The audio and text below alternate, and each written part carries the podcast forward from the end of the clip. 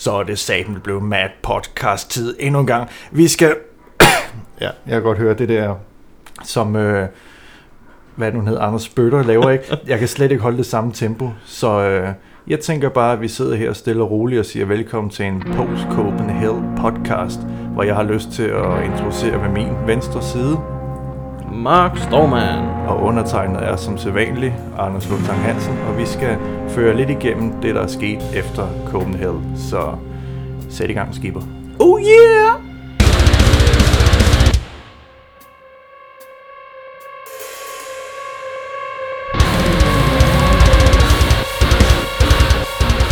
Så er vi i gang med Metal Days tredje podcast. Mm.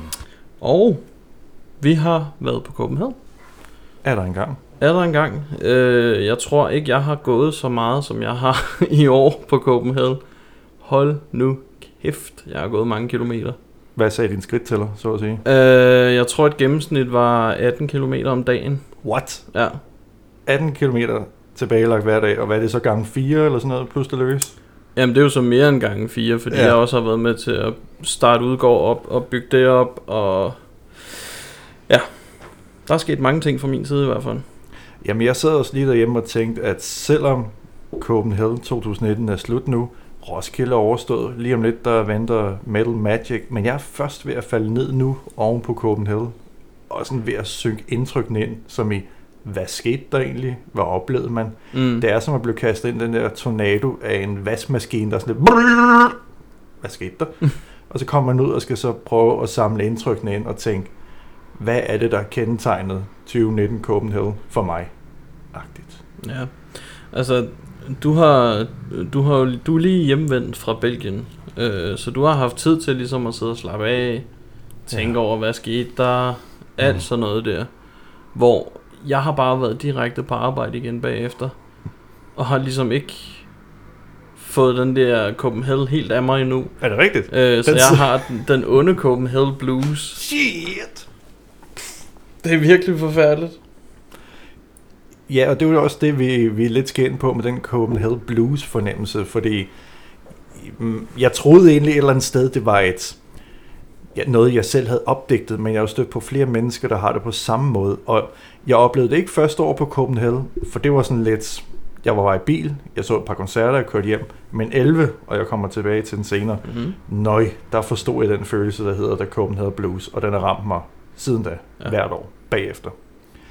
Så det er lidt på samme måde, at når jeg så sidder på ferie, som du nævner, tænker tilbage på, fuck, hvad skete der lige der? Og så kører man ens feed igennem på telefonen og ser, at folk er på Roskilde, der åbenbart sejler væk. ja. Det, det er præferencer, men jeg havde ikke engang sunket Copenhagen ind, og jeg kunne da overhovedet ikke overskue, at jeg skulle afsted på endnu en festival, men altså, Nej, nej, Ja. nej, nej, for fanden, det kunne jeg heller ikke. det siger jo bare noget om, hvor meget øh, Copenhagen sætter, sidder jeg også. Men jeg har lyst til at spørge dig, fordi Ja. du, for lige at føre lytterne med ind i det her. Vi to har jo dækket det Copenhagen 2019 for Metal Day, som vi plejer at gøre. Det har vi. Men du har haft lidt en ekstra anke i Copenhagen i år. Hvad var det for noget? Jamen, det var Udgård. Øh, et helt nyt vikingeområde på Copenhagen.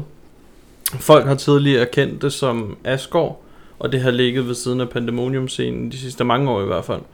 Øh, og i år, der blev det så sådan, at øh, jeg trådte til sammen med øh, ham, mjødbryggeren, der hedder Thomas. Øh, hans firma hedder Mjødgård. Og vi lavede så det her nye område, øh, som var inde i skoven, lige til højre for Highway to Hell. Øhm, og, og altså, da vi åbnede, der tænkte jeg bare, fuck, øh, kommer der overhovedet nogle folk herind? Fordi det, Er det det er sådan, det er lige på vej ned ad Highway to Hell. Og folk er jo vant til bare at spæne igennem, for ligesom at nå ned til Pandemonium-scenen. True that. Øhm, så, så da jeg stod ude ved åbningen, og som jeg plejer, stod og filmede det, øhm, livestreamede det fra Metal Day, øhm, der, der kunne jeg jo bare se den der rand af mennesker løbe forbi mig, og så tænkte jeg, pis. Alle sammen er løbet ned til Pandemonium-scenen. Men så vender jeg mig så om, og går ned mod udgård, og så kan jeg se de første 100 mennesker allerede er derinde. Nå. Hvor jeg tænker, hold da kæft, Nåede de overhovedet ret længere end lige bag mig, og så dreje til højre? Og det tror jeg ikke, de gjorde. Altså, Jo, der er nogen, der måske er spænet videre ned til Pandemonium, fordi det er det, de gør. Men, men her, der var folk fandme allerede på vej ind i Udgård og over og hente øl, og ja, det kunne man så ikke den første halvanden time, men sådan er det. Men for Øh, lige at spole, Det var lidt problemer, vi havde. men for lige at spole baglæns for at forklare folk bevæggrunden. De fleste, der har været på Copenhagen, kender jo med Asgård, hvor det lå, og tingene har hentet sig. Ja. Det er en ting. Men hvorfor skulle det så ændres, om man må kalde det sådan? Mm, jamen, Copenhagen og Asgård ophørte deres samarbejde, og jeg aner ikke hvorfor. Øhm, så Copenhagen havde jo så taget kontakt til Mjødgaard, for ligesom at snakke om, at, at han kunne overtage stedet.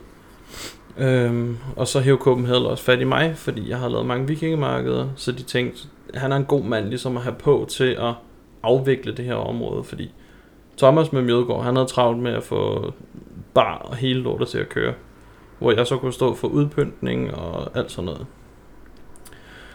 Øhm, og det nye område, det var egentlig fordi, at øh, det åbnede op, kan man sige. Øh, det skovområde har vi ikke haft mulighed for at bruge før på Det Copenhagen. er rigtigt. Men det er så åbnet op, og Distortion har åbnet det endnu mere op, lige inden vi, tog, vi overtog det. Nå, var det derude også? Ja. Nå, De slutter altid af det ud. det var jeg ikke engang klar over. Øhm, så, så vi havde den mulighed for ligesom at lave noget inde i den her skov, og det var så der, hvor Copenhagen sagde, jamen, det er sgu da vikingeområdet, der skal ligge derinde, fordi det, det, det, det der egentlig er behov for, at folk kan gå ind og slappe af på, øhm, og købe et par fadøl og sidde og hygge sig med vennerne, eller dyste i nogle øh, vikingkampe, eller et eller andet i den stil. Øhm, så, så der fik vi den mulighed for ligesom at lave det. Og det virker så også, som du selv siger, allerede fra start af, selvom du ikke lige har set det komme de første 5 sekunder, at det virker det til at blive en bravende succes. Det var en kæmpe succes. Du fortalte noget, øh, nogle statistik eller tal for mig, hvor stor en succes det egentlig havde været. Ja, nu ved jeg ikke, hvor meget jeg kan gå ud med, men jeg kan i hvert fald sige, at det var en kæmpe succes i forhold til øh, forventningerne. Øh, for, fordi vi havde jo i løbet af, hvad var det, lørdag, søndag, mandag, tirsdag og onsdag, gået og tænkt, er det her overhovedet hyggeligt nok? Er det her overhovedet noget, som folk gider? Øh, er det måske for hyggeligt? Øh, har, vi, har vi sørget for alt, hvad vi skulle sørge for i forhold til, hvad folk synes er fedt? Men vi kunne så bare se, at der var hele tiden proppet med mennesker. Ja, for man kan sige, jeres øh, udfordring har jo netop været, at der er selvfølgelig meget problemer og udfordringer, når man skal bygge en scene op, eller et Mm. vandt område. Men du ved jo ligesom, at hvis du har haft et godt kundeklientel i sidste par år, de skal nok dukke op. Vi skal se, Ja. hvad det er. Ja. I har jo startet noget helt, ja lad os bare kalde det nyt op, et område, som du selv siger, folk skulle lige være klar over, at det lå der, så Ja. ikke bare hjerner derned af. Ja, ja, præcis. Og jeg havde det på samme måde, det er jo nemt nok at sige fra en udefrastående, men at komme derind, det var ligesom det der lækre område, man kunne trække sig tilbage i og sidde og bare være sig selv, snakke med folk, sidde på bakken, eller gå længere ind og sætte sig i teltet, eller på, ja, jeg personligt var glad for det. Altså kunne jeg spalte mig selv, ville det være fedt, man lige kunne have siddet derinde bare nærmest alle Ja. ja. dagene, ikke? Åh, hvis bare man kunne. Ja, ikke? Øh, og der var også flere gange, hvor jeg tænkte, jeg, jeg, jeg går over i udgår og smider mig. Altså, jeg kan ikke mere, men så er der sådan en koncert, og sådan en koncert, og sådan en koncert. Og, Og for at vende tilbage til det, fordi så snakker vi med Copenhagen nu igen. Hvad, øhm, udover udgår for dit vedkommende, Ja. hvad husker du så Copenhagen 2019 for? Forsangere, der ikke rigtig var på scenen på Pandemonium. Øhm, ej, jeg, jeg husker det i hvert fald for at være nogle sindssyge koncerter på Pandemonium. Øh, der har været vilde koncerter på Pandemonium før, men der har ikke været koncerter, hvor man lige pludselig ser en guitarist stå op på taget af fucking scenen. Eller en forsanger hoppe ud blandt publikum, løbe over til det nye ribområde, kravle op af en 2,5 meter til 3 meter høj væg, og så hoppe ud derfra og crowdsurfe. Altså, fucking vanvid. det var Ja. helt sindssygt. Og lige præcis den øh, episode, du refererer til, går ud fra er Wild He Sleeps, hvor forsangeren, Ja. han, ja, Og jeg stod blandt crowdet et rigtig godt sted, en af de fede koncerter, jeg havde jo op øh, det år, mm. hvor jeg stod med min lille hyggeblok og noterede noget, og så er der en, der prikker mig på højre skulder, og per refleks, så kigger jeg op på scenen for at tænke, det er noget, jeg skal holde øje med. Ja, ja. Og konstaterer, at alle folk kigger sådan skråt forbi mig i den forkerte retning, og tænker, ah, hvad foregår der? Og så kigger man til venstre og tænker, det gør han ikke. Det gør han simpelthen bare ikke, det der. Okay, lidt tættere. Og så er det bare at se det der crowd, som i Moses, der deler vandene, fordi alle vil jo stå tættest ved hegnet, men lige pludselig ville det ikke. De skulle bare tættere på, Ja. op ved en skide væg. Ja, men det var så sindssygt, fordi jeg havde, jeg havde nået at se de to første numre af Wise Sleeps. Ja. Øhm, jeg tror, det var Into Social, de spillede som nummer to eller sådan noget. Hvor jeg bare tænkte, fedt, den nåede jeg lige, fordi jeg skulle videre over og tage billeder af Elveti. Nå ja. Øh, og jeg når lige tilbage derfra, og så ser jeg bare folk stå med hovedet den anden vej, hvor jeg tænker, hvad fanden har I fået øje på? Fordi bandet spiller sgu da stadig. hvad, hvad helvede er det, I kigger på? Og så kigger jeg så samme retning, så kan jeg så se, at han er på vej op af væggen. Så tænker jeg, fuck mand, det skal jeg hen og have billeder af. Så jeg løber bare hen og smadrer ind i publikum og tænker, jeg skal bare have det her fucking tæt på. Så løber jeg bare på med den hvidvinklede, og så være klar. Og så er der en hoppet, brrr, bare skyd. og så går jeg så høre en, øh, vi kan lige så godt kalde hende en kollega, Jeanette fra, øh, Nå, ja. hvad hedder det, de tung, den tunge radio. Hvad det hedder, de tunge toner? Er det ikke metalterræn, du tænker på? Nej, nej, nej, Den anden Jeanette. en anden Jeanette. Den tunge radio. Den tunge radio. Ja. Øhm, hun sagde også bare, fuck, du er heldig, mand. Ja. Jamen, de billeder blev sat mig også gode. Jeg gad godt at se, hvad der er foregået, mens jeg stod og skrev, og man bare sådan er løbet hen og sagt, jeg er artist, jeg skal ind her. Og så har han sådan konstateret, der, der går jeg op, der kan jeg hoppe ud. Ja. I løbet af en kvart sang. Jamen det, ja, åh, det er sindssygt. men altså, den, den var vild, men Fever 333, som, hvor at to tredjedel af bandet står op på scenen, eller på taget af scenen lige pludselig. At jeg, jeg mener at have hørt, at der var nogle sikkerhedsfolk, der ikke havde fået det at vide. Så de, de har været jævnt sure, og været lige ved at skide i bukserne, tror jeg. Jamen, altså, man kan altid sige med Pandemonium-scenen, det er der, man får de der uforglemmelige oplevelser. Bevares, det gør man også ved de store scener, men der er så meget... Man Det- ved ikke rigtig, hvad der skal ske der. Det er bare for stort på Hades og ja. Helveti. Altså Pandemonium er lige den der størrelse, hvor øh, at bandet kommer publikum ved. Ja, Andet end, we love you! ja, Altså- altså, Ja, ej, jeg misforstår, de to andre scener er jo fabelagtige, men det er jo sådan Ingen det, der er repræsenteret til, eller reserveret til hovednavnene. Hvor på Pandemonium, det er der, man går hen for at se dem der, hvor din kammerat har sagt, dem skal vi se. Nå, Ja. fair nok. Og så får du bare en, hold nu, og så kæft, oplevelse. Ja. Præcis. Ej, det er sindssygt nogle gange. Men jeg tror, hvis jeg skal fremhæve den, jeg husker det bedst for, selvom jeg havde store forventninger, blev det faktisk øh, forløst til 10 års jubilæumskoncerten. Nå, Fordi man vidste, hvad der skulle til at ske, og så alligevel ikke. Og det var lidt ligesom, ja, var det Jakob Binzer, der sagde på den måde, forestil dig, hvis du har ja, højben Superman og sorte slynger dem alle sammen samlet på en scene. jeg havde det lidt ligesom de der ja, gode øh, tegnefilmsafsnit, der altid blev vist, hvor alle superskurken og superheltene møder hinanden. Ja. For bare at se de to være konferencieret og præsentere ham, hende, dem og det. Og nu står jeg jo selvfølgelig op på bakken og nørder med nogle andre, men det er bare sådan lidt, åh, hvad, ham på bas, og så ham på guitar, men ham på vokal, eller alle de der ting. Ja. Ja. Og det er bare hvert nummer, man kan nørde det med. Det, det, jeg var det, det er ikke løgn. Altså, jeg tror også, det var den eneste koncert, og den eneste, vi nogensinde får lov til at gøre det med, men vi stod under hele koncerten, også fotografer, Ja. og tog billeder.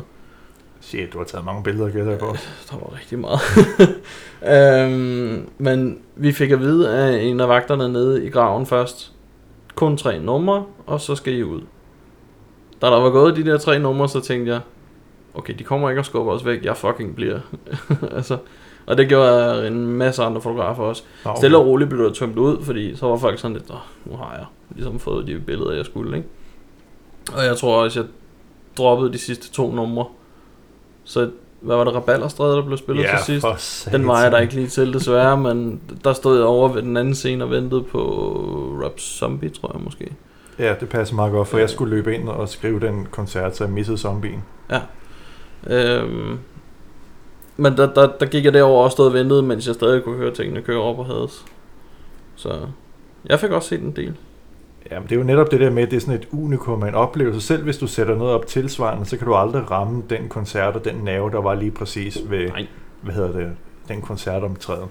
Så det blev en uforglemmelig oplevelse. Jeg siger ikke, at det var det bedste bedste, men det er det, med, når vi siger, hvad kan du huske det for? Så det er det, jeg tror, jeg vil huske det for, når folk spørger tilbage. Mm. For det er jo, apropos ligesom at tage på ferie eller opleve nogle ting. Du kan huske oplevelserne, men du kan ikke huske året. Så hvis nogen siger 2019, så kan jeg huske, at der stod, jeg skulle så jubilæumskoncerten, fordi sjovt nok 10 år. Ja. That's it. Ja, jamen, det, altså, det, er ikke, det er ikke en koncert, man glemmer på nogen måde overhovedet. Det var ikke en dum koncert. Nej, det var ikke en Det dum var heller koncert. ikke nogen dumme kunstnere, de havde fået fat i, vil jeg sige. Og jeg synes, vi skal jo give os selv et klap på skulderen, fordi nu er det jo vores eget øh, lille podcast-scenario her, så stort skud ud til dem, der deltog, dem, der medvirkede, dem, der blev tvunget, dem, der leverede lidt ved siden af. Jeg har faktisk fået noget efterfølgende. En af dem, hvor jeg var overrasket, ja. det var den, hvor Mirza han sang. Det var ACDC. Til at starte med, da han gik ud på scenen, der tænkte jeg, okay, men okay, lad os prøve at høre, hvad han kan. Og jeg var overrasket. Han gjorde det fandme godt. Jamen, jeg kan jo så også godt fortælle, at øh, jeg forsøger efter bedste evne ikke at sådan, skrive for meget til musikerne. Nogle er man venner med, og nogle kender man bare, det er arbejdsrelateret. Lige med Mirsa, en af aftenerne efter vi var kommet hjem, der skrev jeg til ham, og nu parafraserer jeg bare, du var hverken Bon Scott, og du var til nærmelsesvis heller ikke Axel Rose, og jeg var bekymret, da du gik op på scenen og alt det der. Ja. Men du gav sangen din egen feeling, så hvis man lukkede øjnene, så viste du sangen respekt, men du prøvede ikke at parodiere, som nogen kan tro, de skal gøre, når de står der. Nej. Så jeg var faktisk ovenud tilfreds. Ja, ja, man kunne høre, at det var hans egen vokal. Ja, præcis. Øh, selvfølgelig i det høje leje, for ligesom at ramme ACDC's, øh, hvad kan man sige, sjæl. Ja, Øhm, men, men det var ham. ja Det var ikke, øh, han prøvede ikke at være Brian Johnson eller noget i den stil. præcis. Og det var egentlig det, jeg var ja, yderst tilfreds med, så der var en lille besked i den retning. Yderst tilfreds. Yderst tilfreds, hva'? Og så og jazzknipser med fingrene. Men så, Fans. Ja, men så sker der jo uværligt det, at selvom vi er i gang fra morgen til aften, og man bliver redbrækket, man har lidt ondt i hovedet, man har ikke spist ordentligt, og solbrændt og ikke rigtig været i bad. Mm, mm, mm. Og så lige pludselig, så går man ud derfra sidste gang, og så står der see you next year, og tallene og så videre. Ja. Og så ved man godt, nu er det slut. ja, det banner så jeg kom op, inden det åbnede. Der var jeg allerede sådan lidt, ej, ikke nu. Og det var inden det hele startede, mand. Ja, det smerter lidt. Ja. Til gengæld så lærte jeg en lille ramse, der gør, at jeg kan huske, hvornår det er til næste år. Nå. 17, 18, 19, 20, 20, 20. Wow. Ja, ikke? så nu er jeg ikke i tvivl, når det er. Nå, men den er ikke god, helt ærligt. Jo, jo, jo, jo, jo. Nå. Det skal du have. Det skal du have. Men der apropos, det er jo det, vi ligesom skal snakke lidt om. Det er den der Copenhagen Blues følelse. Og det handler desværre ikke om... det handler desværre ikke om bluesmusik, bare det gjorde. Og heavy blues, det kunne være... Nej, det er clutch.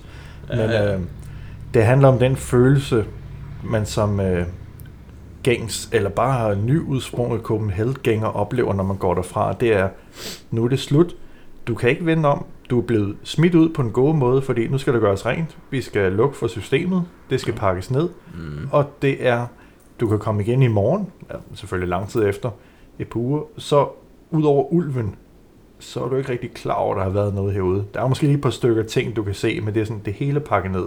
Ja. Og man står og tænker, drømte jeg lige, eller var det bare fedt? Jamen, det er imponerende. Altså, nu var jeg med i opbygningsfasen. Jeg var også med til at pille ting ned. Ja, Øh, jeg er imponeret over, hvor hurtigt det går. Okay. Fordi opbygningsfasen tager lidt tid. Øh, nogle begynder allerede ugen før, øh, hvor jeg begyndte weekenden før. Okay. Øhm, og, og Det er jo også ugen før. Ja, okay. Men der er nogen, der begynder altså sådan fra starten af juni måned. Wow. Øhm, men der, da jeg begyndte om lørdagen, der var der jo allerede sådan noget som catering til os frivillige, og Wow. der var toiletter og kontorvogne og alt sådan noget sat op. Øhm, og der begyndte scenerne ligesom at blive bygget. Det var helt sindssygt. Altså, vi gik ned i Udgård og arbejdede. Og, og nogle gange så kiggede vi op og tænkte, oh, okay, de er ved at få siderne på, sådan stille og roligt på scenen. Og så går der et par timer, bang, så står den der mig. vi, var- vi var flere nede i Udgård, der bare gik rundt og sagde, hvor fanden kom den fra? Altså, det gik seriøst stærkt. Det var helt sindssygt. Og, og med at pille det ned igen, bare at køle en håndgranat derind? et døgn nærmest. Nå. Så var scenerne nede. Brum. Det gik kraftet med stærkt. Kan jeg vide, hvor de opbevarer dem henne? I Jeg ved det opsæsonen? Nå, det er også lige meget. Men det er netop, jeg kan huske, jeg sad og tænkte, at selvfølgelig er der mange involveret, og det er jo lidt et pyramideting med, at du har, lad os bare sige groft sagt, Jeppe Nissen heroppe i toppen, og så er der en masse involveret. Ja. Men jeg kan huske, jeg sad og tænkte nede i Kløvermarken, Kløverparken, Kløvermarken, Klorparken. i vores lille lejr, hvor jeg sad og tænkte, hvis jeg nu var utilfreds med maden, der var i vores 7-Eleven kiosk, ikke? Det er jo sådan en lille bitte, bitte, bitte, det var jeg ikke, men det er en lille bitte, bitte nørklet ting, Ja. hvor han på en eller anden måde skal være ind over det og forholde sig til det. Som i, hvis der er et Jamen altså, hvis der er et eller andet, der går i stykker ved scenen, eller hvis shuttlebussen ikke virker, på en eller anden måde, så løber det tilbage til ham, og de er ansvarlige før ham. Ja, den stopper typisk ved de ansvarlige for ham. Nå jo jo, men det var ham, der er nødt til, hvis de er i tvivl om noget, skal det refereres tilbage til ham. Ja, ja. Ingen og tvivl det der, det. Og han skal jo sidde og læse på evalueringen og samle og alt det der. Ja. Hold kæft, mand, hvis det var også andre, der skulle gøre det. Udover det er jeg lykkelig for, at der bare var en 7-Eleven dernede, Ja, ja, men ja, der er jo altid ting, der kan forbedres, noget, der kan gøre anderledes, men jeg er måske bare sådan en, der er sgu lidt en hyggeputte dansker der med, at ja, nogle ting kan man gøre bedre selv, og så måske lige forandre det selv, og mm. så er der alt det der med nogle bands, man hellere vil se, og så videre. Altså, slap nu af, jeg skal nok komme igen til næste år. Ja, præcis. Og vi ser det jo hvert år, at folk de er sådan, øh, der er slet ikke de bands, jeg vil se, og det er en lorteplakat i år, og bla bla bla. Hvem er det, der står og drikker fadøl foran scenen alligevel? Det er dem. Præcis. De kommer. Jeg læste et eller andet med, at øh, Roskilde havde givet øh, Copenhagen baghjul med deres metalprogram. Hvorfor det? Godt ord igen, det kan jeg ikke stave til. Men udover det kan man sige, ja, Bæst tog jo begge koncerter, og hvem var lige, der var så øv over, at de ikke fik Tool? Det var da Copenhagen, der fik dem, og det var Roskilde oh, så ja, super ja. over, for ikke at sige alle de andre. Så kan man sige om koncerten, hvad man vil, men det var dem, der fik det scoop, og jeg tror, der er rigtig mange, der har købt den ene dags billet, bare for at se dem. Det var der. Der var Ja. klart flere mennesker om torsdagen, end der var de andre dage. Det var helt tydeligt. Det kan jeg overhovedet ikke huske, men jeg kan bare huske, der var det var virkelig tydeligt, når man gik rundt på pladsen. Jeg synes, det var fucking svært om torsdagen. Men fredag og lørdag, det gik bedre. Jamen, jeg kan huske, at jeg snakkede med de andre om, at vi begyndte at nå makskapaciteten, og der var nogle andre udsendelser, hvor Jeppe også sagde, at forhåbentlig kan vi blive herude endnu et par år, og så bliver vi måske nødt til at udvide. Det her, det kan være en podcast for sig, men jeg tænker også bare, for mig er Copenhagen så meget forbundet med Refshaløen, eller i hvert fald området derude. Mm. at hvis du smider det ind i, nu siger jeg bare noget tyrligt tosset, Herlev, Gentofte eller et eller andet nedlagt fabrik, fordi åh, det er industri. Ja, men det er ikke Refshaløen. Altså, Nej, det vil, det vil ikke blive det samme på nogen måde. Øh, også fordi Copenhagen har kørt det ud i 10 år. ja. Øh, eller 10 gange. De har kørt 10 år til næste år. Det er 10 gange i år, men Ja. ja. 10 år til næste år. Nå, but, ja, okay. Altså. ja, det der med, at man bliver født, så er man 0 år, men når noget starter Ja. for første gang, så er det 1. Ja. Yes. Forvirrende. Ja. Men, men Copenhagen har ligget derude så længe, så det vil være helt sindssygt at flytte det. Det vil være, altså, det vil være lige så underligt som at flytte Roskilde Festival et andet sted. Jamen præcis, og ja, Roskilde Festival skal også skalere ned, men det er jo det der med at Ja, tak. tænke på sit kernepublikum med. Vi vil ud på Refsaløen, og vi vil være der. Vi gider ikke, at der kommer 40.000, 100.000 mennesker. Det er jo lige præcis passende, som det er. Jeg vil sige, hvis, det, hvis der kommer 40.000, det har jo så været 12.000 mere, end der har været i år, ikke? Ja. Hvis der kommer de 40.000, så må det meget gerne bare være metalhoveder. Fordi, Hvad tænker du? jamen jeg har oplevet det nogle gange i år, at, at der har været de der, ej jeg kommer kun lige for at se det her band, men de er bare pisse irriterende, mange af dem. Det er ikke rigtige metalhoveder. Og det, det var der også mange, der sådan kommenterede på, at der er lidt for mange almindelige folk ude på Copenhagen efterhånden. Jamen, det, det kan da Og godt... det, det er dem, der ligesom er lidt mere respektløse, er lidt roskilde og ikke rigtig tænker sig om. Men udover det, så har der ikke været de samme skandaler, som man kunne se med Roskilde for eksempel, med Overhovedet voldtægter og folk, der... Ja, alt muligt. Og det er jo selvfølgelig bare et spørgsmål om tid, frygter at der sker en eller anden lille ting på Copenhagen, og så eksploderer de. Så folk forstår heldigvis, hvordan vi kan bære os. Jeg kan sagtens mm-hmm. følge din uh, tanke, og der er også nogle mennesker, hvor man tænker, at hvad behager? Men der er jo også nogle metalhoveder, der bare måske vil se en enkelt eller to dage, og så ikke har råd til alle, eller vi skal bare se de Ja, fire ja. bands, og så Ja, ja, ja, ja, de ja. op for de dage Det er der. også, det synes jeg er helt fedt. Øh, altså, dem der brænder for musikken, de kommer. Og det er dejligt. Men dem, som bare måske er... Ja, det ved jeg sgu ikke. Har fået en fribillet af en han art, eller har... Og det er rigtigt. Altså dem, som ikke rigtig brænder for musikken, som vi andre gør. De er lidt mere respektløse, synes jeg. Jo, om, jo, det er klart. Og man kan også sige, problemet med dig og mig, og mange af de andre også ved Metal Day, om nogle af vores følgere er, vi er jo så nørdet, at nu der møder vi op og både vil se det, vi kender, og vil opleve noget nyt, og noget, vi Mhm. måske lidt kender. Jeg vil jo gerne indrømme, at første gang på Copenhagen, der var det jo fordi Devil Driver, de havde annonceret, og så købte jeg billet, det kostede jo ikke så meget dengang, og så faldt de fra. Og så var det sådan lidt, nah, jamen hvad er der så tilbage at se? dem kender jeg ikke, dem kender jeg ikke, dem måske, dem kender... Deftones, super, agtigt. Jamen så tager vi afsted bare på grund af dem, og så får vi en oplevelse ud af det. Ja, ja. Den og tankegang- lærer sikkert flere bands at kende på det tidspunkt. Ja, præcis, fordi jeg er metalhoved, men det er klart, hvis jeg bare var mødt op for at se Deftones, så havde det sammen været en dyr billet. Men jeg fik jo en anden oplevelse ud af det. Ja, ja, præcis. Men øh, det jeg egentlig ville tilbage til, det var, at du ser det der banner, der hænger derop, og du ved, nu er det slut.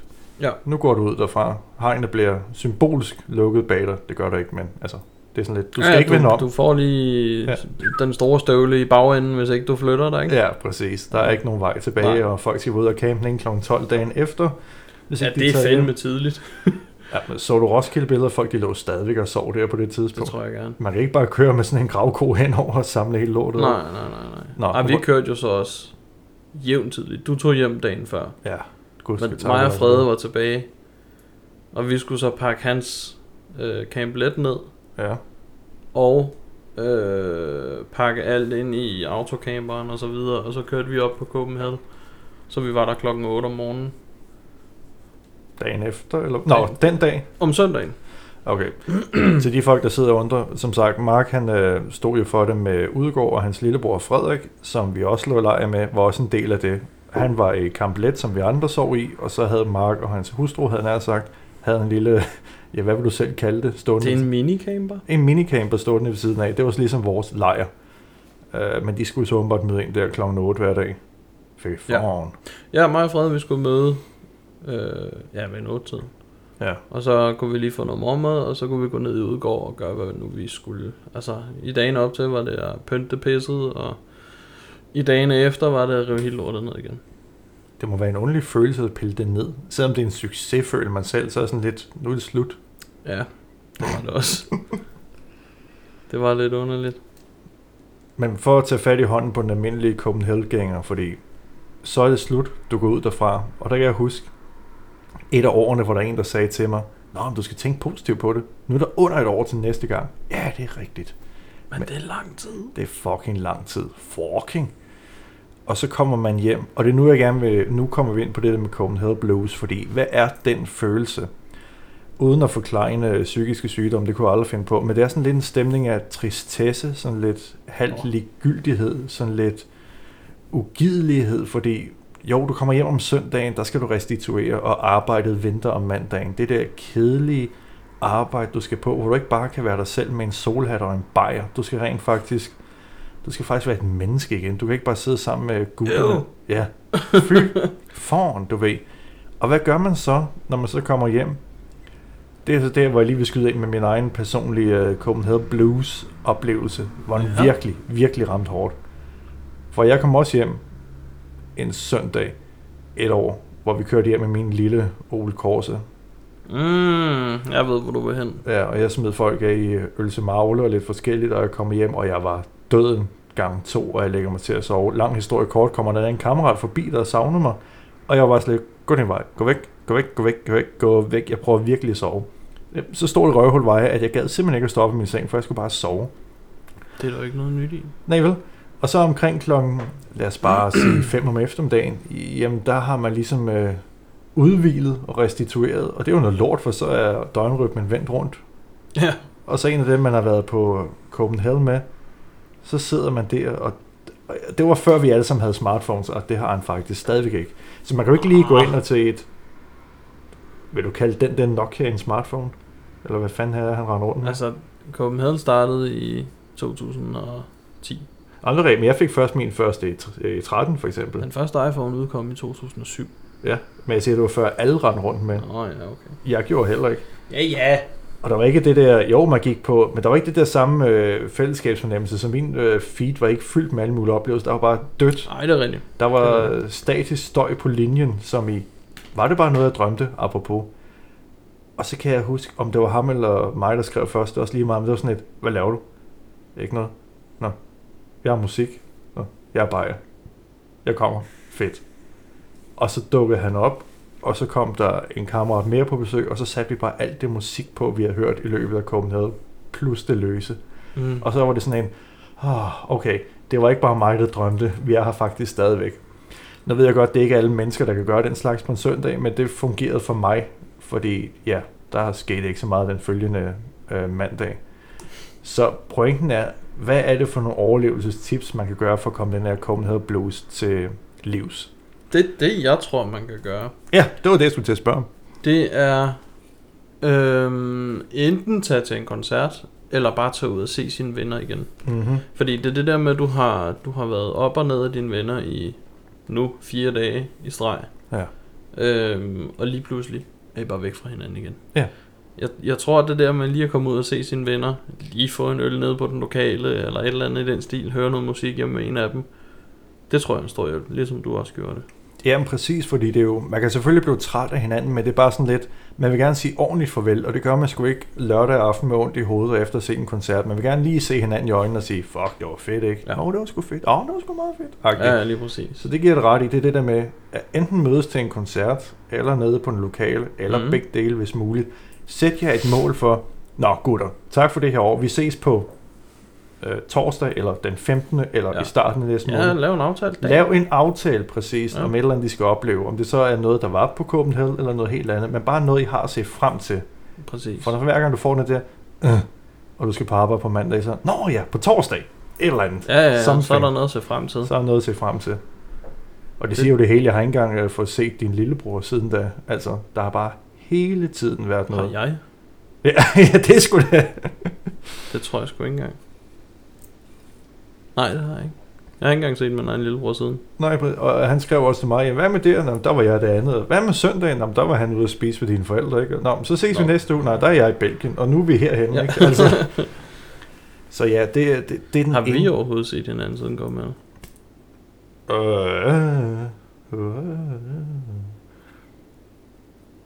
Det var sgu lidt et svært spørgsmål. Ja, ikke? Det kom hen sluttet der, og du, jeg kørte hjem den aften, og så skulle du, og, Jeg arbejdede til og med mandag. og så skulle du møde på arbejde om onsdagen, ikke? Jo. Og så tog jeg vel på ferie følgende søndag, så det har vi jo ikke. Gjorde du det? Ja. Nej, Hvad? så har vi ikke set Jeg kan huske, jeg havde den der mellemuge der. Ja, det siger det hele, hvor travlt vi har. Datoen i dag hedder den 9. 9. juli. det siger altså bare det hele. Ja. Så ved jeg og, godt, og at vi bor over for hinanden. endnu en point, ikke? Ja. så er der heldigvis mange, og det er jo op til jer selv. I har jo så Roskilde at se frem til, og som vi også dækker og er i gang med at dække. Nej, det er vi jo ikke. Vi har dækket. Der kommer noget Roskilde er lige blevet færdig. Det er jo det.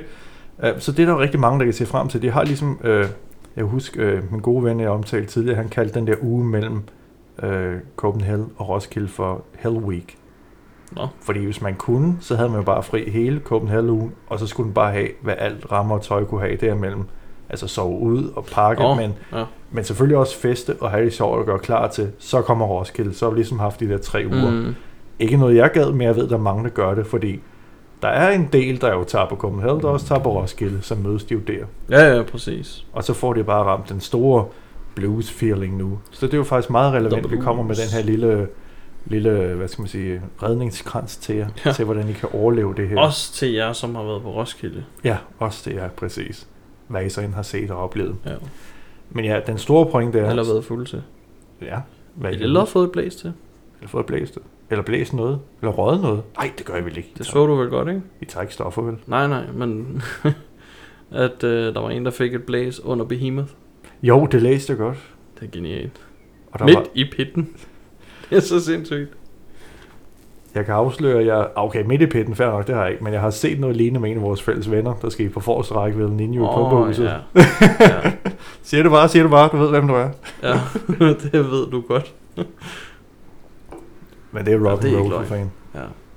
Men det her, det var sindssygt. Altså, Nergal fra Behemoth filmede det og lagde det på Instagram. Gjorde han det? Ja. Fuck! Jeg kan lige prøve at finde den. Så kan du se den i hvert fald. Så får I Lundtagens reaktion lige om lidt. Fordi jeg havde jo godt hørt om det, og jeg havde læst rubrikken, og som en god, moderne person jeg er, så gik jeg selvfølgelig ikke ind og læste det. Nu sidder jeg og kigger på vi. Det er løgn. Nej, den er sgu god nok. Det var sat. Og er de er begge to bare overkrop. Det er en Der er jo- kvinde, der blæser en mand. Bare rolig. Jamen, det kan jeg godt se, men det er bare... Hold vildt, ikke? nu kæft, mand. Jeg skal lige have teksten af dig senere, for jeg vil meget gerne læse, hvad der står der også. Wow, Det er fucking vildt. det er rock and roll, det der. Ja, det er rimelig, det er rimelig cool. Øhm, midt i en, hvad der nok har været en ret stor moshpit. Hvordan fanden har han selv filmet det? Altså, Det ved jeg ikke. han må have taget telefonen frem. Og... Eller også så er der en af hans crew, som Åh. ligesom har filmet det. Genialt altså. Fuck, det er rock and roll, det der, Ja. Jeg ved ikke, om man kan dele det her via noget andet. Det kan man sikkert godt. Så jeg tror, øhm, for at vende tilbage til den der, fordi nu, der er en, ah, nej, selvfølgelig, der kommer Varken lige om lidt, og der er jo altid Metal Magic, som vi også dækker, er Nå, jo ja. også at se frem til. Der er, i Det er bund og grund, I bund og grund er der altid noget at se frem til, men det er jo ikke sikkert, at du skal være der med de samme venner, som du var på Copenhagen med, men så bare en enkelt eller to, eller igen det der med at lave nogle fremspringende handlinger til, hvad I glæder jer til at opleve sammen, som vi skal opleve sammen. Ja. Og ikke som i, ja jo, nu må vi lige se. Lav en aftale. Køb billetten på festivalpladsen, eller gør noget i den stil. Og så har jeg den ting, jeg, det lyder meget forkert, som jeg gør med Marks lillebror, det er, at nu er det ligesom slut. Hvad gør du med ham? Ja, det er meget forbudt. Men vi har sådan en ting, hvor øh, vi tæller ned til Copenhagen hele tiden. Og så næste gang vi skal mødes, så skal vi jo snakke om alt det, der er foregået, hvad vi har set og hvad vi har oplevet. Så kører vi en lille playlist med alle de kunstnere. Så går det selvfølgelig lang tid, vi bare snakker løst og fast. Og før man har set sig om, så melder øh, Copenhagen noget ud igen. Og så kommer de første bands på.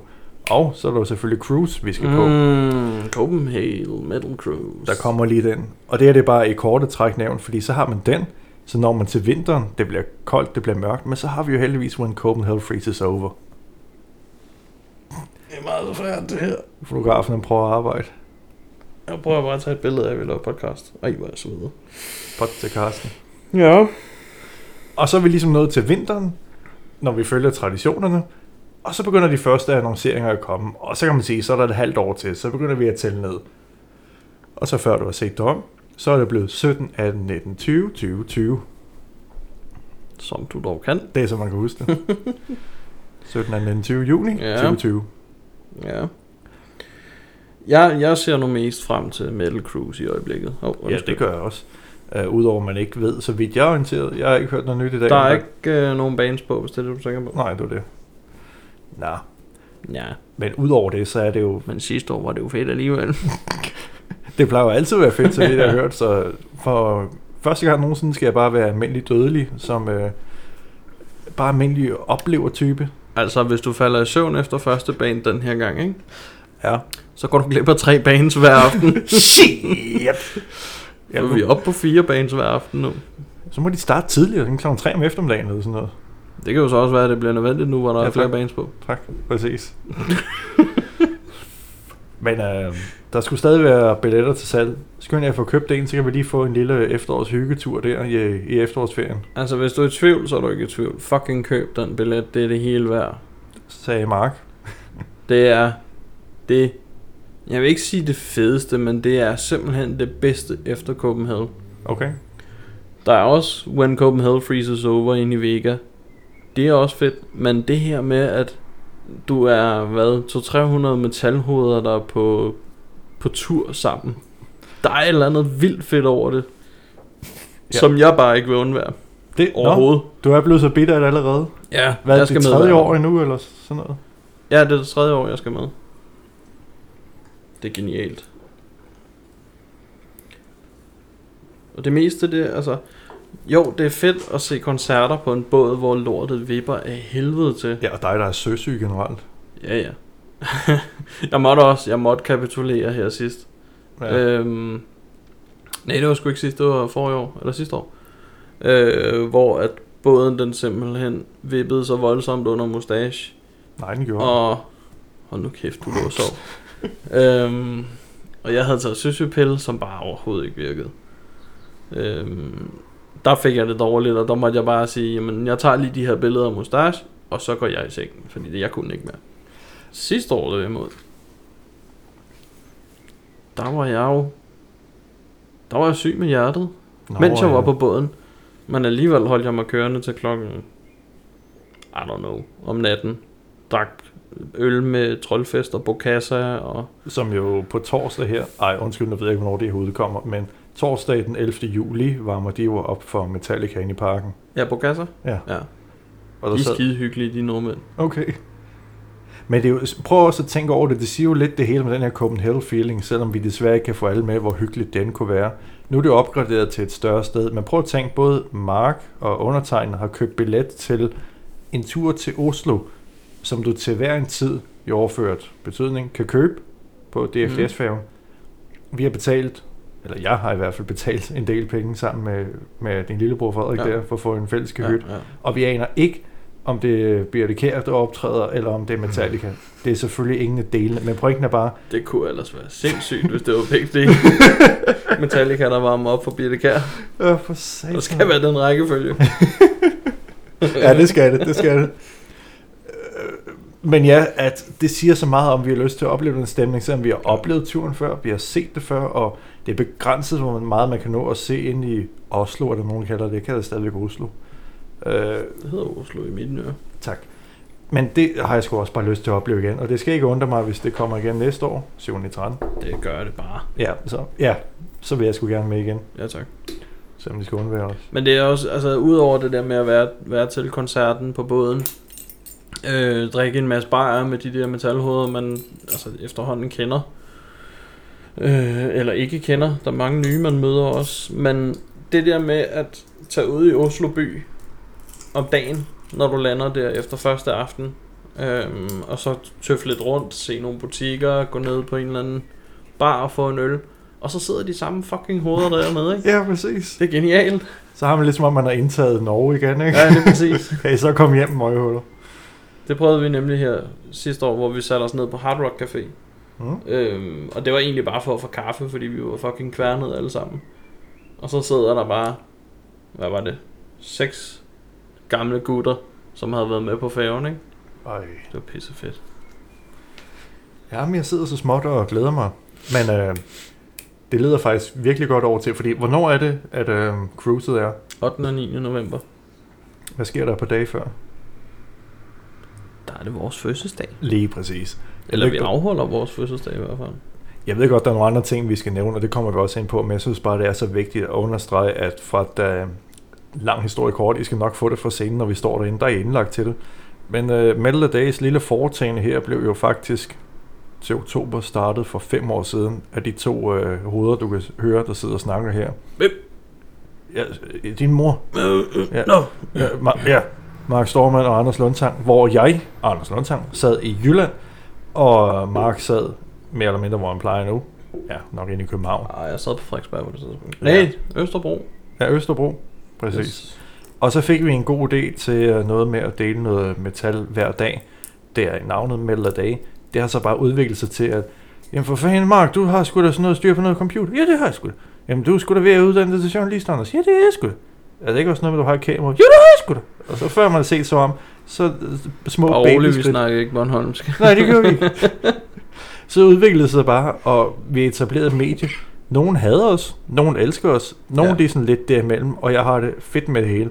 Men det gode resultat er at se, at vi eksisterer stadigvæk. Ikke som men, jo, vi, vi lever nu, der skal gå mange år. Men mediet, Ja, tak. det var ikke fordi, det var en uh, sommerdille. Det var ikke fordi, det var en lille god idé, der kunne være meget sjovt at afprøve.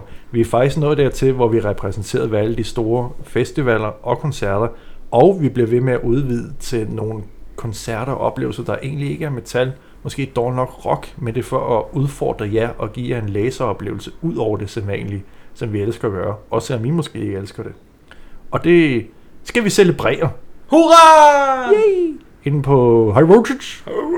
Jeg ved ikke engang, om vi må sige det nu, men det kan vi... Nej, må vi ikke sige nu? Ikke nu. Ikke endnu. Nå, så sker det ude på Frederiksberg Allé, hvis I kan finde. Vi, øh, vi spærrer Gamle Kongevej af, Ja. og så... Og det er godt, du kan lige klippe Ej, den del vi- ud, ikke? Eller må vi? Vi kan, vi kan godt sige, at det bliver på high voltage, men jeg, jeg siger ikke hvornår. Jeg siger ikke, hvem der kommer. Okay. Fordi der kommer jo selvfølgelig nogen. Men I skal reservere sådan den første start af november. Kan man Ja, godt sige det til folk? Starten af november. Ja. Der skal I ikke lægge planer. Og jeg er ligeglad, hvad I har ellers. Jo, Det, I skal lægge den plan, når I skal Ja. forbi. Men alt andet, det, det er lige meget. Ja. I skal til det her. Og hvis I skal til noget andet, så kommer der en bagefter. Præcis. For der er ikke nogen god undskyldning for at blive væk. Så det er fem år. Det er et halvt år. 10, mand, vi har lavet det her. Ouch. Mens vi var i midten af 20'erne. Og vi har da store... Tvær lige en gang salt i såret, mand. Jamen, det skulle da fakta. Det var ikke min skyld. Ja, og nu, ja, du ved jo selv, hvad der sker en måned efter. Sådan. Hold din kæft. Ja, okay, ikke noget. Men øh, det, det skal I dukke op til, og det skal I være en del af, og fejre det sammen med os, og fejre jer selv, fordi hvis ikke det var for jer, der gad at læse og kigge, lytte med, og hvad vi ellers render og foretager os, så var det jo ikke sådan særlig sjovt. Og øh, der kommer mere skæve indslag. Der kommer mere, hvor I tænker, gjorde I nu også det? Ja, det gjorde vi sgu, fordi vi gider ikke at være Mhm. ligesom de andre. Vi er ikke det der medie, der er skide irriterende og siger, vi er det bedste. Men vi gør tingene anderledes, for det er vel derfor, man er metal. Det er derfor, man er lidt ved siden af alle de andre. Og når vi gør det anderledes, der er vi bedst til at gøre det på den måde. Præcis. Giver det mening? Det gør det nok ikke. Min pointe er bare, vi, vi er seje. Vi, vi, øh, vi gør det ikke efter bogen, som man siger. Nej. Vi gør det efter, hvad vi synes er sjovt. Ja, Hvad vi synes, I finder sjovt. Præcis. Og nogle af jer stejler over det, og nogle af jer synes, det er fedt. Og det er Ja, sådan set hold det. da kæft. Hold da hest. Hold da hest. Det gik amok her forleden. Vil du fortælle om det? Det er en lille øh, fin historie omkring, øh, hvad Metal Day har gjort, som de måske ikke burde gøre, gøre gjorde. Men vi gjorde det alligevel. Jeg kan bare sige, at vi tog et valg, øhm, som lidt stak imod alle de andre danske metalmedier, der er herhjemme. Vi var inde og anmelde Volbeat-koncerten. Oh yes. Alle, hvad jeg kender, øh, som... Ej, okay, ikke alle, men de fleste metalmedier herhjemme kontaktede os også og sagde, vil I være med på det her? Hvor vi så sagde, nej tak, vi vil gerne lave en anmeldelse. Øh, og det er ikke for at slække røv på Volbeat eller noget som helst. Vi har bare taget det valg at anmelde Volbeat og Magtens Korridorer og Anthrax. Anthrax.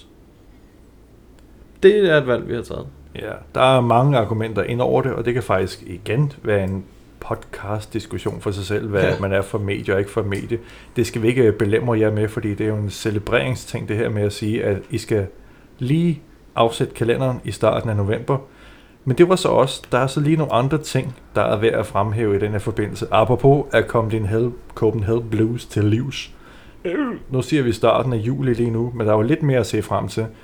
Hvis du har skaffet dig en billet til Varken, har du selvfølgelig en helvedes masse at se frem til. Mm.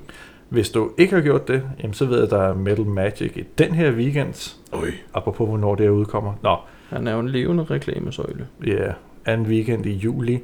Men det, I ellers skal se frem til, er blandt andet et nyt foretagende. Copenhagen Metal Copenhagen Metal Film Fest. Festival. Tror mig, ejerne har sagt Copenhagen Metal Fest så mange gange, du tror det er løgn. Men det er Copenhagen Metal Festival. Ja. Yes. Som foregår inde på faktisk de tre spilsteder inden ved Amager Bio, som er Yep. Bio, Beta og hvad hedder sidste? Subu eller Syby? Åh, hvad fanden er det nu? Det ligger i hvert fald over den der øvebygning, der ligger ved siden af, så hudja orienteret. Mm, to sekunder. Ja. Tre scener. Cebu. Cebu, det var det. Det var noget med U og Z. Z-E-B-U. Pointen er i hvert fald, at de prøver at gøre tingene lidt anderledes arrangørerne i den forstand, at de små bands eller mellemgrundsbands skal komme op og få de der store fede pladser, hvor Ja. de store bands ikke de bliver losset nederst i køen, men det er ligesom, dem kender vi, vi ved hvad de har, vi ved hvad de kan, folk skal nok dukke op. Okay. Men det er ligesom de der gennembrudsbands, der får lov til at få en mulighed for at optræde. Ja, fordi det, det er bands som Lad Killing. høre. som Killing, som vi havde på Raise Your Horns sidste år. Dejlig erstatning for helvede. De drenge, de er fucking fantastiske for os træde til med så kort varsel. Så er der Silent Fracture, som vi jo kender ret godt.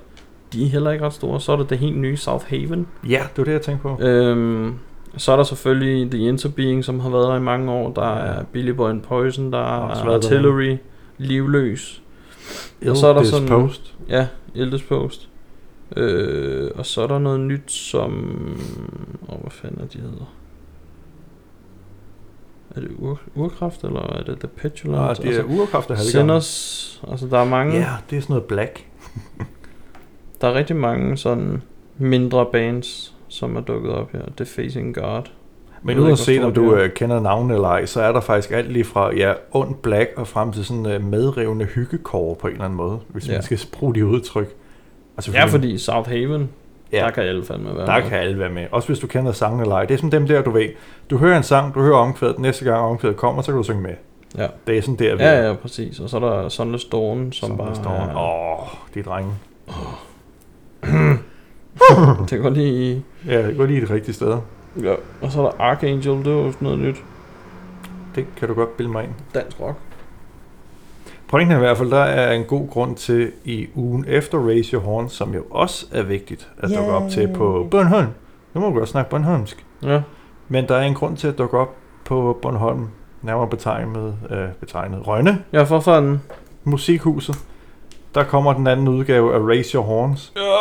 Vi kan ikke løbe fra, at vi måske har en lille anke ind over det, men det er egentlig ikke i anmelderregi. Men øh, Mark og jeg, vi er også involveret i dette projekt. Og mm-hmm. den her gang har vi haft en lidt større finger med i spillet med, hvem der skulle øh, bookes til. Ja, det må man sige. Så hvad kan du, øh, jeg ved ikke, om du har den fremme, hvem øh, kan man opleve? Jeg har ikke den. Nej, i hvert fald. ja, heldigvis da. Det kunne forklare lukket. Øh, jamen, vi har jo også taget nogle af de små. Vi har taget sådan et som Cryosphere, Nå ja, som jo er et helt nyt bane for Roskilde.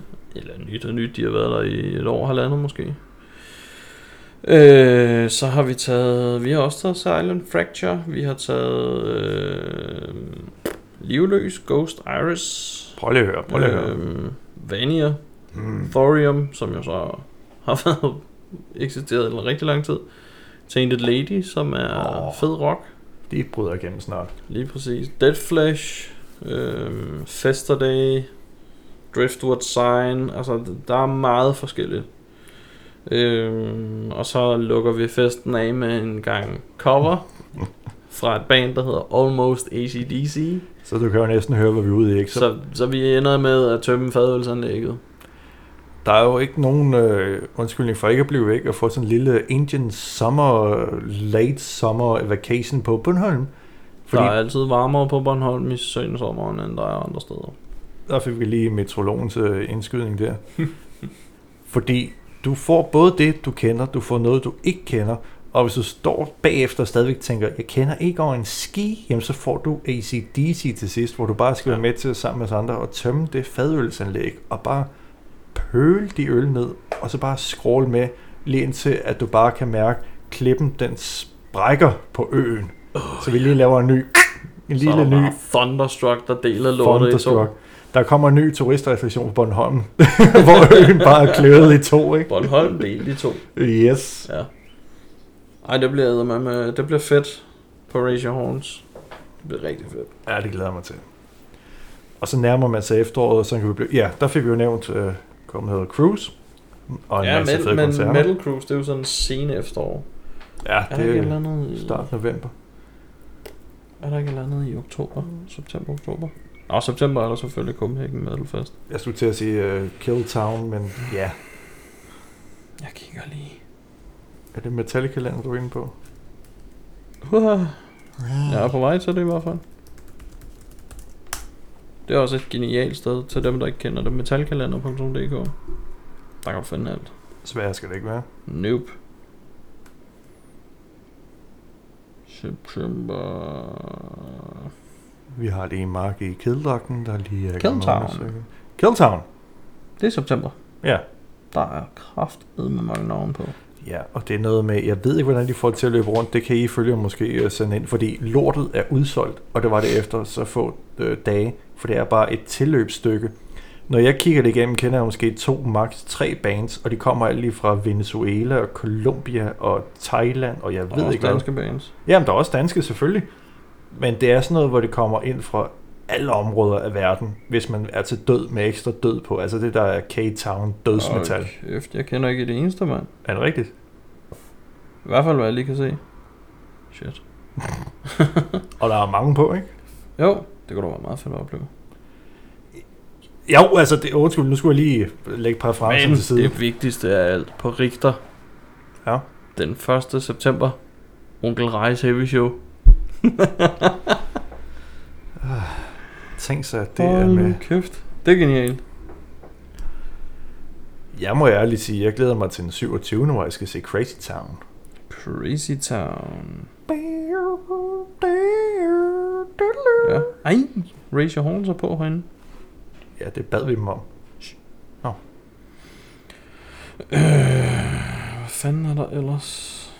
Pum, pum, pum, pum. Så er der Copenhagen Metal Fest. The Grindcore Family Weekend i oktober.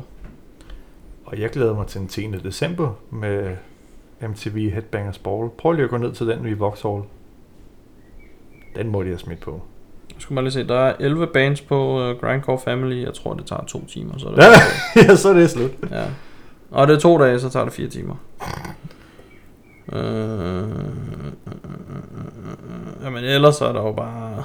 Der er jo fucking mange koncerter generelt. Men prøv lige at tjekke se, 10. ja. december, Vauxhall. Ja, ja, ja, ja. ja. Kom nu, man. Rolig. Aalborg Metal Festival til november Åh, også. ja, for helvede. Ej, jeg er for glem. Ej, jeg er for glemme. Åh, oh, Swindler kommer på Aalborg Metal Festival. Mm-hmm. Du skal prøve den en gang. Nu er jeg fristet. Det kan anbefales. Men det kan jeg jo ikke. er vi på båden? Ja. Åh, oh, tis. Var det ikke også dig, der ville til Lort. Metal Magic med at være frivillig, eller hvad var det for noget? Hvad? Du skrev noget om, du gerne ville stå i båd. Nej, nej, nej. De søgte nogen. Ja. Og jeg skrev, hvis ikke jeg selv skulle... Hvad fanden er det, jeg skal? På vikingmarkedet. Så kunne det være meget sjovt at prøve. Jo, men det er jo en indirekte invitation, som I, vi ses næste år. Ja, måske. Hvis det ikke er samtidig med vikingmarkedet. Ja, MTV Headbangers Ball Tour. Læs lige højt. Hvem får du? Cataclysm. Yes. Whitechapel. Ja. Flesh God Apocalypse. Ja! Åh, oh, det Og bliver. Discarnate også, for helvede. Jeg har allerede overtaget Krille til, at han kører. Det er Aarhus. Ja. Vi tager roadtrip. Kører han?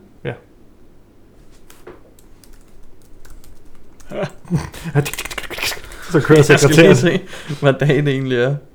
Der står det den 10. december, hvad det er. Øh, det er en tirsdag, mand. Nå, arbejde. Ah, ja, Arbejde, arbejde. peace. Jamen nu efter, jeg er så stor fan af Whitechapel. Jeg elsker Cataclysm, og vi har lavet interview med Flashguard. Vi er jo nødt til Ja. at gå op der. Ja, ja, ja, det er jo det. Det er jo det. Ja, jamen der er rigeligt at opleve i efteråret, kan jeg sige. Ja, nu er vi jo stadigvæk lidt inde Oh. i... Åh, Nå, oh. PUD og Alien Ant Farm kommer til Aarhus. jeg skulle til at sige, tjek Facebook, jeg har lagt noget lang tid Ja, siden. ja, ja. Jeg kan ikke tjekke det hele. Nej. Men Killswitch Engage. Nej, Baby Metal, Åh, det er 1. pis. februar. Killswitch Engage. Ja, Har du set, hvad dato det er? ja. Jeg skrev også til vores fotograf, der meldte sig på, at så har du bare kommet til festen Ja. bagefter. Præcis. Jo. Vi, Nå, invi- vi inviterer da bare drengene. du siger noget. Ja. Open invite. Ja. Har vi Så- deres mail? Ja, ja, så laver vi jamband på scenen. Ja, det kunne være grineren at få dem ned på, H- på HV bagefter. Fuck, det kunne være sjovt. Ja. Nu har du nærmest lige afsløret, hvad dato det var. Nå ja, men jeg, jeg har ikke sagt datoen, så folk må selv regne den ud. Nå ja, gå ind på nettet. Det store, store internet. Store interwebs. Ja. Yeah. Nå. Nu skal jeg lige se, hvad har vi ellers? Jamen, det er vel egentlig det. Jamen det var det jo. Altså- Altså... Jeg var begyndt at nævne koncerter, der først kommer til foråret, så det er jo lidt dumt at gøre nu. Ja, Men ja der er Viborg Metal Festival til marts. Det er måske lidt tidligt at sige det nu. baby metal. Åh, oh, det glæder jeg mig til. det bliver konge. Åh. Hold kæft, mand. Dem har jeg man ventet længe på. Nå, jeg, jeg var bare sådan lidt, jeg er nødt til at opleve det. Jamen, det er det. Altså, det, det, siden jeg lærte dem at kende, har jeg bare tænkt, fucking kom til Danmark. Altså, det er simpelthen noget, der skal opleves. Var det i Vega eller sådan noget? Åh, oh, det kan jeg ikke huske. Ja, det er også lige meget. Det var bare mere... Det er ikke et af de helt store, men det er heller ikke et af de helt små. Jo, fordi det var Liam Gallagher dagen Jo, før. Store Vega. Yes, fedt. Jeg havde forventet større. Jamen, det havde jeg også, men så stort et navn skal du heller ikke tænke på det her igen. Men det er jo så nok sidste gang, hvis det eksploderer, at man ser dem sådan et lille sted. Lille sted. ja, det tror jeg også. Så pointen er, at I har rigeligt at tage til. Nu Okay. har I fået nogle fifs til, hvordan I overlever det her Copenhagen Blues, der blandt andet indebærer, at I lige sætter kryds i kalenderen til, hvornår I skal se os og fejre os. Mhm. Og tager på Metal Cruise. Tag dine homies med. Tag de andre med. Tag dine homies homies med. Altså. Ja, maden er god. Ja, mad. Ja, ja præcis. Standby. Prisen er dyr deroppe, men øh, kan man ikke stadig tage øl med på færgen? Og jo, du kan, du kan rent faktisk leve uden at gå på restaurant deroppe. Shit. Øhm, du kan tage alt, hvad du har lyst til med ind i, i din kahyt. Hmm. Du kan fylde kufferten med bajer, og så kan du tage en ekstra kuffert med med et par sandwich. Sådan. Eller chips. Hvad, hvad du ender til. Så er det jeg gør. Det er sgu det, Der er ikke, øh, der er ikke øh, ligesom når du skal ombord på et fly eller noget, der er ikke nogen, der tjekker, hvad fanden du har med. Jamen, det er sgu fedt. Altså, det oplever man jo så til gengæld ved festivalerne, men øh, det her, det er jo bare Åh, fedt. ja, ja. Det er jo bare fedt. Så er vi ikke ved at være nået dertil, hvor vi skal sige tak for i aften. Jo, det ligner det. Ja. Det ligner det. Så igen, I har Raise Your Horns, Copenhagen Metal Festival, og I har vores fødselsdag, mest af alt. Og så en hel masse andet. Men husk lige den skide fødselsdag der, ikke? Ja, tak. Der skal I komme og fest hygge med os. Det skal I. Så vil du kun... Drikker jeg fuld? Også det, det må I også gerne. Det er Mm. meget velkommen til. Og så var det egentlig bare tilbage og sige... Stay mad.